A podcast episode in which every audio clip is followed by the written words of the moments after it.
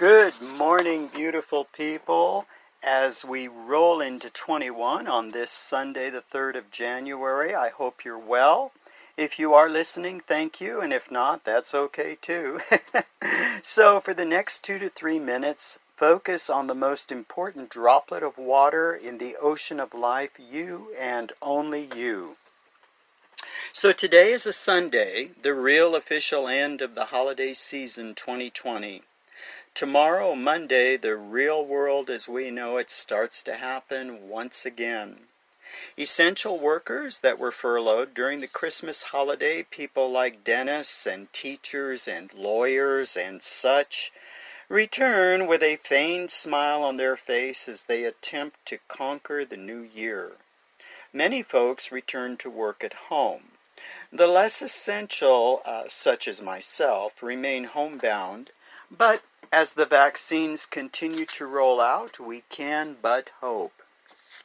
But enough of that downer stuff. Let's lighten up and enjoy this wonderful day. Here in SoCal, it began kind of cold this morning, but it's going to warm up to a beautiful 63 degrees. And what's going on with you? Are you good, bad, indifferent? Well, maybe look for a happy thought, something to light your path often easier said than done. But the important thing is to search for that thought. You know, there are those days for me when it is so hard to find purpose, especially when my sense of purpose has been dwarfed and disrupted by the pandemic. I notice as we continue to modulate in these strange times there is an acute difference between those who are working and those who cannot. Those who are working seem to have that purpose, that linear, perpetual motion of movement and focus.